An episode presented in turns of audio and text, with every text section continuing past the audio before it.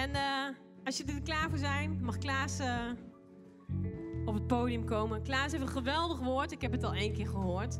En ik zei in de vorige dienst ook: alles wat Klaas zegt, doe dat. En uh, toen begon je ergens weten, dacht ik.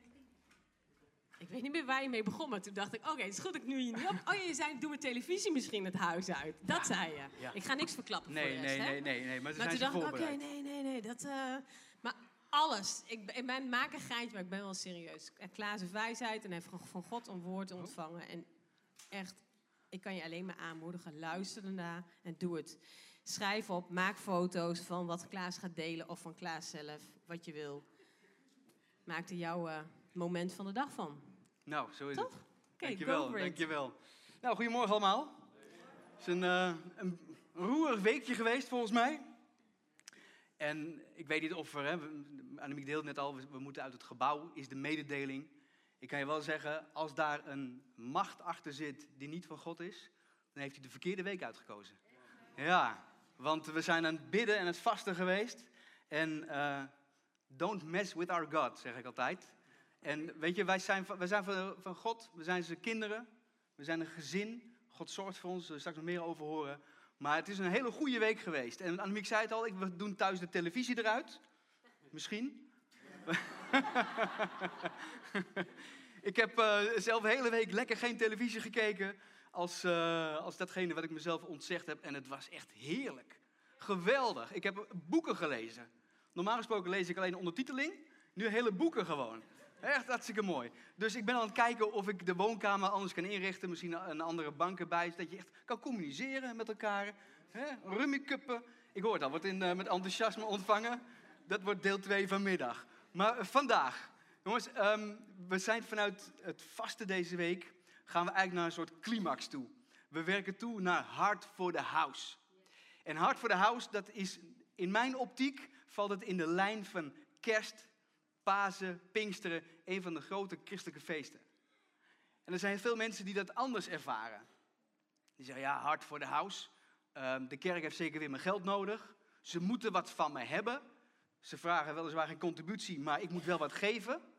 Ik ga je vandaag meenemen, als het lukt, in een, in een stukje um, fundament.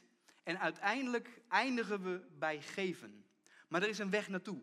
Want als ik nu in één keer over geld ga spreken, dan gaat dat um, jou tegen de haren instrijken. Dat wil ik niet. Ik wil eigenlijk dat we met elkaar gaan bouwen. Want ik wil dat we een kerk zijn die op een gezonde manier het woord van God interpreteert en toepast in ons leven. En Annemiek heeft vorige week al de, de, de, de, de start gegeven, de kick-off van het nieuwe jaarthema. Grow. Dat is heel breed. En er stond onder, one seed is all you need. Wij hebben thuis een uh, meiden met, uh, met onesies, dus het werd al heel snel in die koude week. Een onesie is all you need. Maar hier in de kerk gaan we het over, over groei hebben.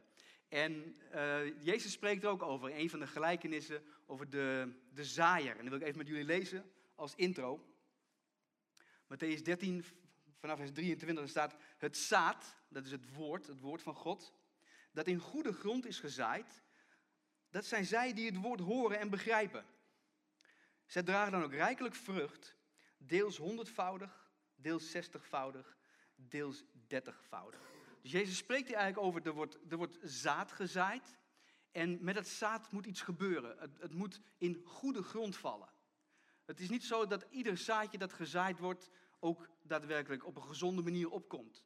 Er is goede grond voor nodig. Nou, wat is die goede grond? Dat is je hart. En het zaad is het woord van God. En, en Jezus zegt, zij die het woord horen en begrijpen, zij zullen vrucht dragen. Dus wat we, wat we moeten doen is het woord van God horen en het begrijpen. Dan zullen we honderdvoudig, zestigvoudig, dertigvoudig vrucht dragen. Daar heb je maar één zaadje voor nodig. Dus we hebben maar een hele kleine openbaring nodig van wie God is, om uiteindelijk veel vrucht te kunnen dragen. Maar de Bijbel zegt wel, het is horen en begrijpen. Dus vader, we bidden, Heer, dat we uw woord niet alleen zullen horen vandaag, maar dat we het ook zullen begrijpen. Heer, ik bid dat u onze harten ontvankelijk maakt voor datgene wat u wilt zeggen. Heer, ik bid dat alles wat ons tegenhoudt, ons in de weg staat om uw woord te horen, dat het op dit moment weggenomen wordt. Zeker als we het gaan hebben over, over financiën aan het einde van de preek. Heer, dan bid ik dat er, dat er goede grond zal zijn waarin uw woord ontvangen mag worden. Dat we het horen en begrijpen opdat we vrucht dragen. In Jezus' naam, amen. Jullie hebben het goed onthouden. Mooi. Even een korte inleiding. Ik heb een jeugd als een jongensboek gehad. Misschien kennen jullie wel de Schippers van de Chameleon. Bekend? Zeker, prachtige boeken. Nou, zo'n jeugd had ik. Ik groeide op in een heel klein dorpje met 180 inwoners aan het water. Ehm, we speelden toen nog buiten. PlayStation had je niet. We speelden buiten. Weet je wat is buiten? nee, we, speelden buiten en mijn leven bestond uit voetballen, voetballen, voetballen. En in de winter gingen we schaatsen. En als we eh, in de zomer vermoeid waren van voetballen, doken we vanaf de brug het water in. Het was echt fenomenaal. Maar goed, ik zei al, een, een klein dorpje um, met een, een rijk verenigingsleven. We hadden een fanfare en een toneelvereniging. En de fanfare gaf één keer per jaar een optreden. Daar kwamen alle mensen van de toneelvereniging kijken. En als de toneelvereniging optrad, kwam de hele fanfare kijken. Dus er was eenheid, uh, eenheid in, in, in het dorp. Maar als je daar in een klein dorpje woont, dan kan je ook nooit zomaar iets um, ongemerkt doen. Bij ons in de straat woonde tante Jans. En tante Jans had een bakkerij. Maar naast dat ze brood verkocht, verkocht ze ook snoep. En op het moment dat ik naar tante Jans ging om van een ja, paar cent, ik zei de eerste dienst ook, echt opa die praat nu, maar van een paar cent ging ik dan kauwgom kopen. Dus zegt 20 cent, 20 gulden cent. Dus nu 0,8 eurocent. Ging ik naar tante Jans, dan haalde ik een pakje kauwgom, maar tante Jans, dat was een klikspaan. Ze is inmiddels overleden, ik bid dat ze in hemel is. Maar tante Jans, die klikte nogal. Dus voordat ik bij mijn moeder was, 100 meter verderop, zei ze... Nou, Flipse, dat was mijn bijnaam vroeger. Wat heb jij gedaan? Nou ja, dan moest ik met, met de billen bloot. Um, super, super leuk dorp. En ik was er echt gelukkig. Ik heb met stip de mooiste jeugd van mijn leven gehad. Ja. Ik heb meerdere levens gehad, maar dit was de mooiste. Even kijken of we nog een beetje scherp zijn, hè? Ja, ja, ja. Maar goed, klein dorpje, ik zal even een kleine toevoeging geven. Wij, uh, wij moesten altijd melk halen bij de boer. En hadden we voor, uh, voor vijf liter melk haalden we dan, fietsen we na het avondeten. Met een emmer fietsten we weer terug. Kostte gewoon twee gulden. 80 cent. Dat waren tijden, hè? Maar goed, die, uh, die, die tijden zijn geweest. En ik was echt ontzettend gelukkig. Totdat, totdat ik erachter kwam dat er iets was wat me nog gelukkiger maakte. Dus ik zei al, ik heb een, um, een jeugd gehad die bestond uit voetballen. En ik weet dat ik op een avond, ik zat televisie te kijken en ik wilde naar een voetbalwedstrijd op, uh, op de televisie, maar ik, ik, ik, moest verschillende kanalen langs zeppen. En ik kwam op een gegeven moment langs een, een televisieprogramma, dat, dat heette Wonderen in deze tijd. En er waren mensen aan het vertellen over de wonderen die God vandaag de dag nog doet. Het ging over genezingen, over bevrijdingen, mensen hadden engelen gezien, hadden bovennatuurlijke ingrepen van God gezien. En ik was op weg naar die voetbalwedstrijd. Dat was een hele belangrijke, naar mijn uh, mening. Maar ik bleef hangen. Dit zette mijn leven op zijn kop. Dit was niet alleen maar een, een stukje openbaring, maar dit zette letterlijk mijn leven op zijn kop. Ik heb het hele programma gekeken, ik heb een boek erna gekocht. En een paar weken later zat ik in, in, de, in de kerk, want uh, ik ging gewoon naar de kerk zoals het hoort. We zaten in een heel klein kerkje, met 30 man kwam, met, met een orgeltje. Eigenlijk zou je zeggen, qua ambiance had het niks. Maar ik werd daar op een zondagmorgen door God in mijn nek gegrepen. Ik kon alleen maar huilen. Ik had een bovennatuurlijke aanraking van God gehad. En dat, dat bracht iets bij mij teweeg waar ik dacht, ik heb een mooie jeugd. Maar dit overtreft echt alles. En misschien heb je zelf ook wel dat moment in je leven gehad. Dat je, dat je Jezus hebt leren kennen. En dat je echt zegt, dit heeft mijn leven veranderd. En wat er bij mij um, uh, gebeurde, ik kreeg bovennatuurlijke vreugde. Niet de vreugde van een leuke jeugd of de vreugde van uh, bezittingen, maar een bovennatuurlijke vrede die boven mijn verstand uitging. En dat is eigenlijk, als ik, ik ga een soort kapstokje maken straks, en het wordt allemaal aan dit ene woord opgehangen. Er wordt, als je het achterin niet kan lezen, dan staat er nu vreugde. Dit is wat er gebeurde in mijn leven. Ik kreeg bovennatuurlijke vrede, vreugde. Alleen het risico is, als je naarmate je, naarmate je langer met, met God leeft, dat die vreugde soms een beetje geroofd wordt. En er is een uitspraak, de vijand van het beste is het, weet jullie hem? De uitspraak is inderdaad, de vijand van het beste is het goede. Wij denken vaak dat de vijand van het beste het slechte is, maar de vijand van het beste is het goede. Is dat je uh, genoegen neemt met wat minder van God. Dat het leven met God normaal wordt. Je neemt het aan als vanzelfsprekend, je leven met God. En het is zo'n belangrijke zaak om altijd weer terug te keren naar die vreugde. En Paulus die schrijft er ook over in de brief aan de Filippenzen. Hij, uh, hij, hij, schrijft om, hij schrijft, laat de Heer je vreugde zijn. Daar gaan we zo over lezen, maar misschien goed om even voor te bereiden. Paulus die schrijft aan de Filippenzen dat ze hun vreugde in de Heer moeten zoeken. Maar Paulus zat zelf in gevangenschap. Hij zat, hij zat in Rome en hij schreef een brief aan de Filippenzen. Leuk om te weten, de Filippenzen waren de mensen die het eerst het evangelie hoorden toen Paulus het vasteland van Europa bezocht. Dus het was een beetje het startpunt van het evangelie voor Europa. En alle brieven die Paulus schreef, in ieder geval de meeste, die hadden een aanleiding dat het problemen in de gemeente waren. Waar dingen die niet goed gingen, moest hij op reageren. Waren dingen die veranderd moesten worden, daar schreef hij over. Maar de brief aan de Filippenzen is een brief die op relatie gericht is.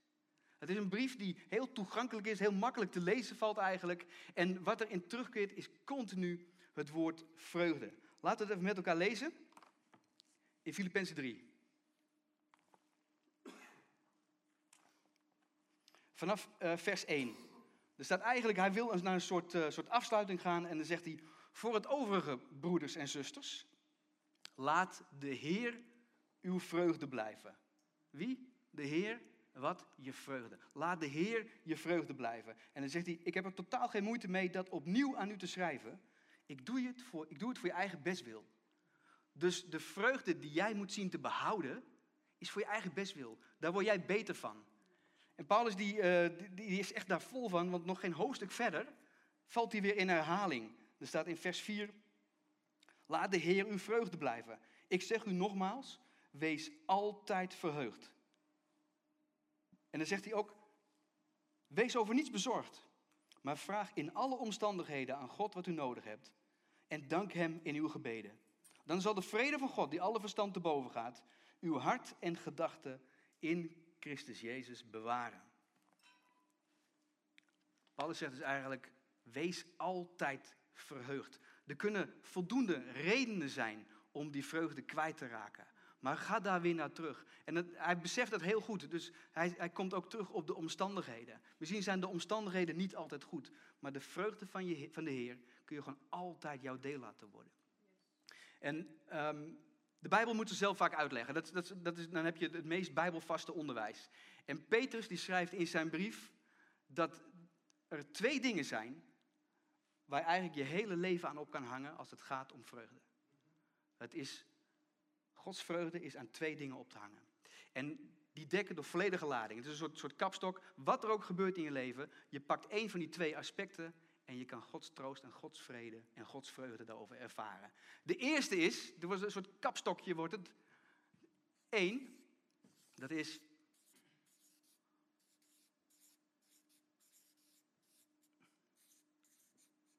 God houdt van je. Dat is de eerste reden om altijd vol vreugde te zijn. Tweede, dat is God zorgt voor je. Kun je het niet lezen? Het is ook in braille. Kom maar langs. Ja? God zorgt voor je. Deze twee. Deze twee aspecten kunnen er altijd toe leiden dat je je vreugde weet te vinden in God. Laten we eens even, kijken, hoe, hoe zit het dan? God houdt van je. Misschien ben je eenzaam, Misschien uh, hebben mensen je verlaten. Misschien heb je moeite met je identiteit. Um, God houdt van je. Kun je helemaal onderhangen. God zorgt voor je. Misschien ben je je baan kwijt. Zijn er, uh, zijn er dingen onzeker uh, in je leven? sta je voor een ontslag of heb je misschien wel een nieuw gebouw nodig? God zorgt voor je. Die twee aspecten kunnen altijd tot Gods vreugde leiden. God houdt van je. Waarschijnlijk als je 100 jaar in de kerk komt, dan denk je, wat een clichématige uitspraak die heb ik nou wel eens gehoord. Snap ik, maar we gaan wel even diep op in wat het nou uiteindelijk betekent dat de schepper van hemel en aarde zegt, ik hou van je. Ik wil even meenemen naar Psalm 8. Daar staat, zie ik de hemel, het werk van uw vingers, de maan en de sterren, door u daar bevestigd. Wat is dan de sterveling dat u aan hem denkt? Het mensenkind dat u naar hem omziet. Dus het eerste deel is, ik zie de hemel, het werk van uw vingers. Nou, ik heb een hele korte studie gemaakt over het heelal. Ik heb een hele ochtend aan, uh, aan gespendeerd. En mijn laatste zoekopdracht was het heelal voor dummies. Ik kwam er niet uit, want het is gewoon te groot, te complex. Maar ik ga je gewoon even meenemen in een, ehm, in een, in een, in een stukje wijsheid. Ik ben geen natuurkundige, dus als het misgaat, geen boze brieven, alsjeblieft niet. Dan ga je het zelf maar uitzoeken. Maar onze aarde, dus de vierde van links, bevindt zich in een, in een zonnestelsel. En het zonnestelsel is het planetenstelsel waar wij in leven. En ik ga je even meenemen naar een aantal duizendwekkende getallen.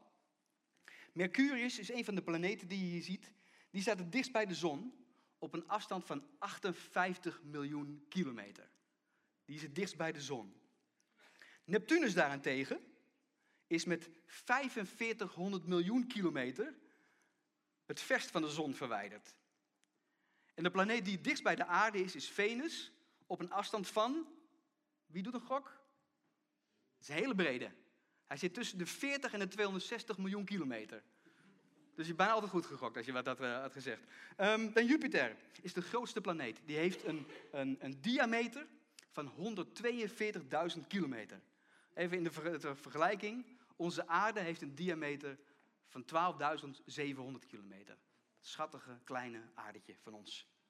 Dat is ons zonnestelsel. Maar als je uit het zonnestelsel zou stappen, dan kom je in het melkwegstelsel. En in het melkwegstelsel is ons zonnestelsel weer een heel klein stipje. Is bijna te verwaarlozen, een, soort zandkorrel. En naar schatting zijn er 100 tot 200 miljard melkwegstelsels. En 100 miljard is 1000 miljoen. Snap je nog? Oké, nou, daar dacht ik al, dus we even terug naar het miljoen. Ik heb een screenshot van mijn bankrekening gemaakt. Nou ja, jullie gingen echt omhoog met de ogen. Nou jongens, kom op, hé. die 2,10 euro, hou op. ja. hey, maar ongelooflijk. Let op, let op, let op. Een straaljager. Stel die vliegt vol gas. Dan doet hij er meer dan een miljoen jaar over om de ster te bereiken die het dichtst bij de zon staat. Een miljoen jaar. En de hoogst mogelijke snelheid in de natuur is de snelheid van het licht. Correct. Die vliegt met een snelheid van 300.000 kilometer per seconde. Per seconde. Maar hou je vast, als je reist met de snelheid van het licht, zou het 100.000 jaar duren om alleen maar ons melkwegstelsel te doorkruisen. Duizendwekkende getallen, we eerlijk zijn. En um, Isaac Newton, dat is wel een natuurkundige, hij zegt, de positie van de zon, de kometen en de planeten kan alleen maar ontstaan zijn door het overleg en het vermogen van een denkend en machtig wezen. En ik kreeg nog een appje zojuist binnen, dat als de, de aarde een meter andere positie zou hebben gehad ten opzichte van de zon, zou het hier of te koud of te heet zijn geweest. Dat staat in perfecte harmonie met elkaar. En dan zegt de Bijbel van, dat is het werk van Gods vingers. Het is het werk van zijn vingers. En in dat hele grote stelsel, dan zegt de schepper van hemel en aarde, ik kijk om naar jou. Jij bent, jij bent mijn kind. Ik hou van je. Ik heb je op het oog, ik heb je gezien. En je eigenlijk, ik probeer dat een beetje voor mezelf voor te stellen. Je hebt zo'n uh, zo'n melkwegstelsel en dan zoomt God in, eigenlijk op ons zonnestelsel. En vanuit het zonnestelsel gaat hij naar de aarde. En vanuit de aarde gaat hij naar Europa. Van Europa naar Nederland. En van Nederland komt hij in Doetinchem. En in Doetinchem komt hij op de Kruisberg terecht. Er staat een sporthal. En in die sporthal zit jij. En Gods oog is op jou. Kun je dat voorstellen? In dat enorme grote heelal. Want dit, dit, is, dit zijn afstanden die niet te bevatten zijn. Maar er is ook nog een onzichtbare wereld. En daarvan zegt God van, ik heb jou uit, het, uit de macht der duizends getrokken. En overgebracht naar het koninkrijk van mijn geliefde zoon. Er is nog een stelsel waar we niet kunnen zien. Maar het wonder heeft wel plaatsgevonden. Het is bizar groot, bizar groot. En Jezus, God zegt eigenlijk, ik geef mijn zoon, zodat wij relatie kunnen hebben. En als je, als je deze getallen hoort, deze, dan kun je twee dingen doen. Je kan of zeggen, oké, mijn verstand kan er niet bij. Of je zegt, Heer, u bent groot. En u bent groter dan ik met mijn verstand kan bevatten. Ja? Het tweede punt is, God zorgt voor je. Is vaak iets wat, wat, we, um, wat we vergeten. Maar wij laten ons heel vaak leiden door onze omstandigheden. We willen dat, dat het leven goed is en dat we dan um, de vrede van God zullen ervaren. Maar eigenlijk zegt, zegt Paulus hier in, tegen de Filippenzen: laat niet je omstandigheden bepalen hoe je je voelt, maar vind je vreugde bij God. Er zijn mensen die hebben alles wat een hartje begeert, maar hebben geen vreugde. En er zijn mensen die gaan door diepe dalen en die vinden de vrede van God die alle verstand te boven gaat. En er was een, uh, er is een Duitse predikant. Zijn uh, plaatje komt in beeld. Dat was Paul Robert Schneider. Hij was predikant in Duitsland in de tijd dat het nationaal socialisme in opkomst kwam. Het nazi-gedachtegoed. En hij was een voorganger en hij wilde absoluut niet daarmee vereenzelvigd worden. Dus hij stond op tegen het rijk van Adolf Hitler. En er was een dag dat hij op weg was naar de kerk om te preken als voorganger. Toen werd hij opgepakt. Dat was de, de dankdag voor gewassen arbeid. Hij zou gaan dienen in Gods huis. Maar hij werd opgepakt en hij werd meegenomen naar concentratiekamp Boegenwald. Dat was al in gebruik nog voordat wij de Tweede Wereldoorlog kennen. Werden er al mensen uit het land zelf, tegenstanders van het regime, werden opgesloten en gemarteld. En Paul Schneider, die zit in gevangenschap en dan moeten ze op appel komen op de verjaardag van Adolf Hitler. En iedereen wordt gedwongen om zijn pet af te nemen en de Heil Hitler goed te brengen. En hij zegt, ik weiger dat, want er is maar één iemand voor wie ik mijn pet afneem, dat is de Heer. En het heil is van God en niet van Hitler. En op dat moment wordt hij een, een, een gevangenis ingestuurd waar hij in volle eenzaamheid zit. En hij is, hij is daar, daar, wekenlang zit hij daar. En op een gegeven moment wordt hij naar een andere gevangenis gebracht en blijkt het Pasen te zijn. En vanuit zijn cel ziet hij al die gevangenen op de binnenplaats staan.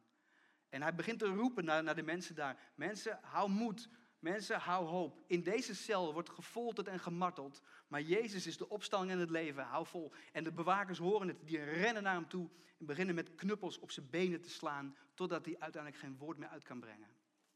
En hij, hij raakt met vocht in zijn benen. Raakt hij uiteindelijk in de, in de ziekenbarak. En hij krijgt een spuitje. Ze hebben hem vermoord. En hij heeft zijn vrouw en kind nooit meer gezien vanaf de dag dat hij gevangen genomen werd. Een vreselijk verhaal. Maar wat wel gebleven is, dat zijn de brieven die hij aan zijn vrouw gestuurd heeft. Waarin hij zei, ik zit hier in de gevangenis, maar ik ben zo blij. Ik zit hier vast, maar God is zo goed voor me. Ik kan bijna niet, ik kan mijn vreugde niet kwijt. Het spat eruit. En dat is als je, als je een, een vrede hebt, een vreugde hebt, die alle verstand te boven gaat. Omdat je weet, God houdt van je en hij zorgt voor je. Ja, als je, als je dat weet, God houdt van me en hij zorgt voor me, dan kunnen we het over geven gaan hebben. Niet eerder. Dit is de weg er naartoe. We gaan het nu over geven hebben. Want geven is niet meer dan een reactie op die twee aspecten. Geven is, ik geef, want God houdt van me.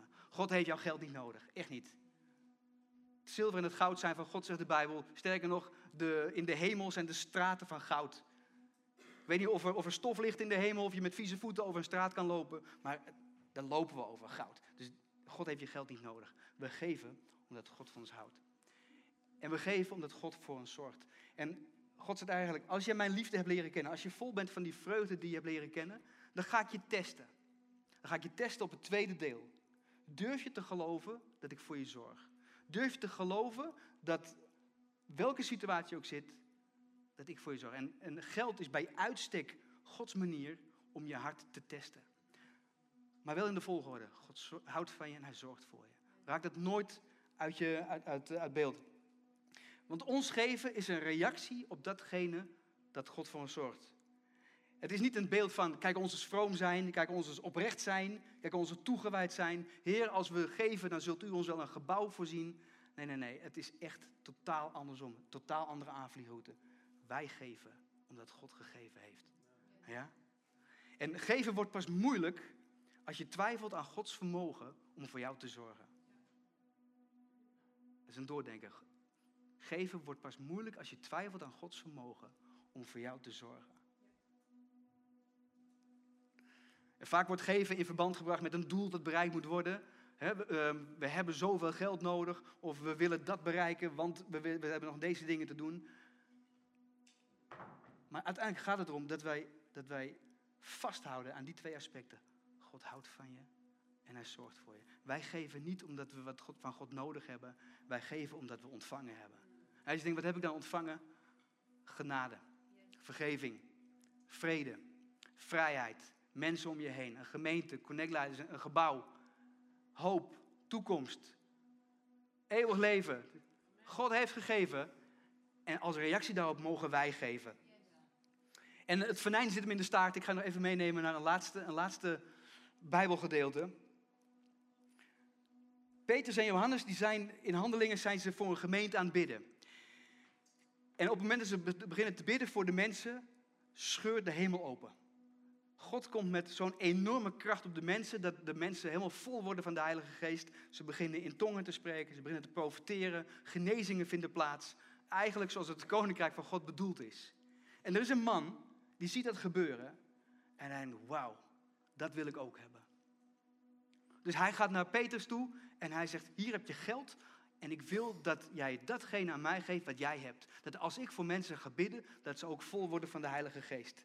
En hij zegt, hier heb je geld. En hij wil zijn geld gebruiken om iets dat van God komt zich eigen te maken.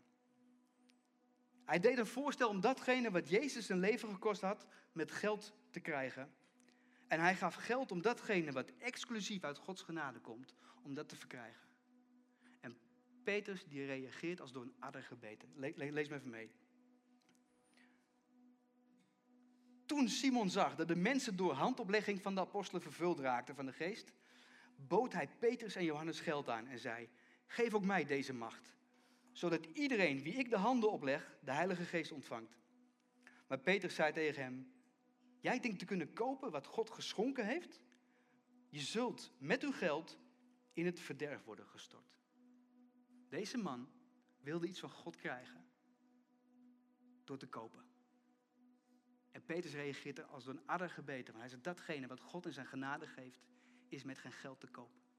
Dus als jij denkt dat je Gods goedkeuring, zijn ja over jouw leven moet verdienen door vandaag hard voor de house te geven, is dat niet aan de orde. Sterker nog, er is hier redelijk onschuldig vertaald. Petrus zegt, je zult met je geld in het verderf worden gestort. Misschien kunnen we een piep inlassen in de, in de opname. Maar er, er staat eigenlijk, rot op met je geld. Sodemiet erop met je, met je geld. Letterlijk staat er, je zal de hel ingaan met je geld. En waarom reageert Petrus daar zoveel op? Omdat datgene wat God geeft puur genade is. Is nooit met enige inbreng van jou is dat te krijgen. En daarom, als we geven vandaag, onthoud dit. God houdt van je en hij zorgt voor je. Dat is ons uitgangspunt. We gaan straks geven. Ik zal even uitleggen hoe we het gaan doen. De band gaat een, uh, een lied spelen. Ik denk dat het Joy, Joy, Joy wordt. Ja, dat dacht ik ook. Wist de eerste dienst trouwens ook wel. en er komt een QR-code in beeld. En als je wil, kun je die scannen. Kun je geld overmaken. Hart voor het huis. Als je dat doet, wil ik dat je, dat je twee dingen in de gaten houdt. Met één oog de QR-code, met je andere oog deze. De vreugde dat God van je houdt en God voor je zorgt. Anders hoef je het niet te geven. Want je motief moet zuiver zijn. Ik geloof echt dat God met 5 euro die oprecht gegeven is meer kan dan de 5000 die ik uit je, je zak zou kunnen manipuleren. Amen? Tweede regel is ook een belangrijke. Mocht je een partner hebben met wie je de financiën samen deelt en die partner is niet op de hoogte van het bedrag wat je geven wil, ga eerst met elkaar overleggen. Ja, dat klinkt als een open deur, maar uh, ik wil jullie ook een leuke zondagmiddag bezorgen. ik zet mijn telefoon in ieder geval uit. En de derde is, geef niet uit een emotie.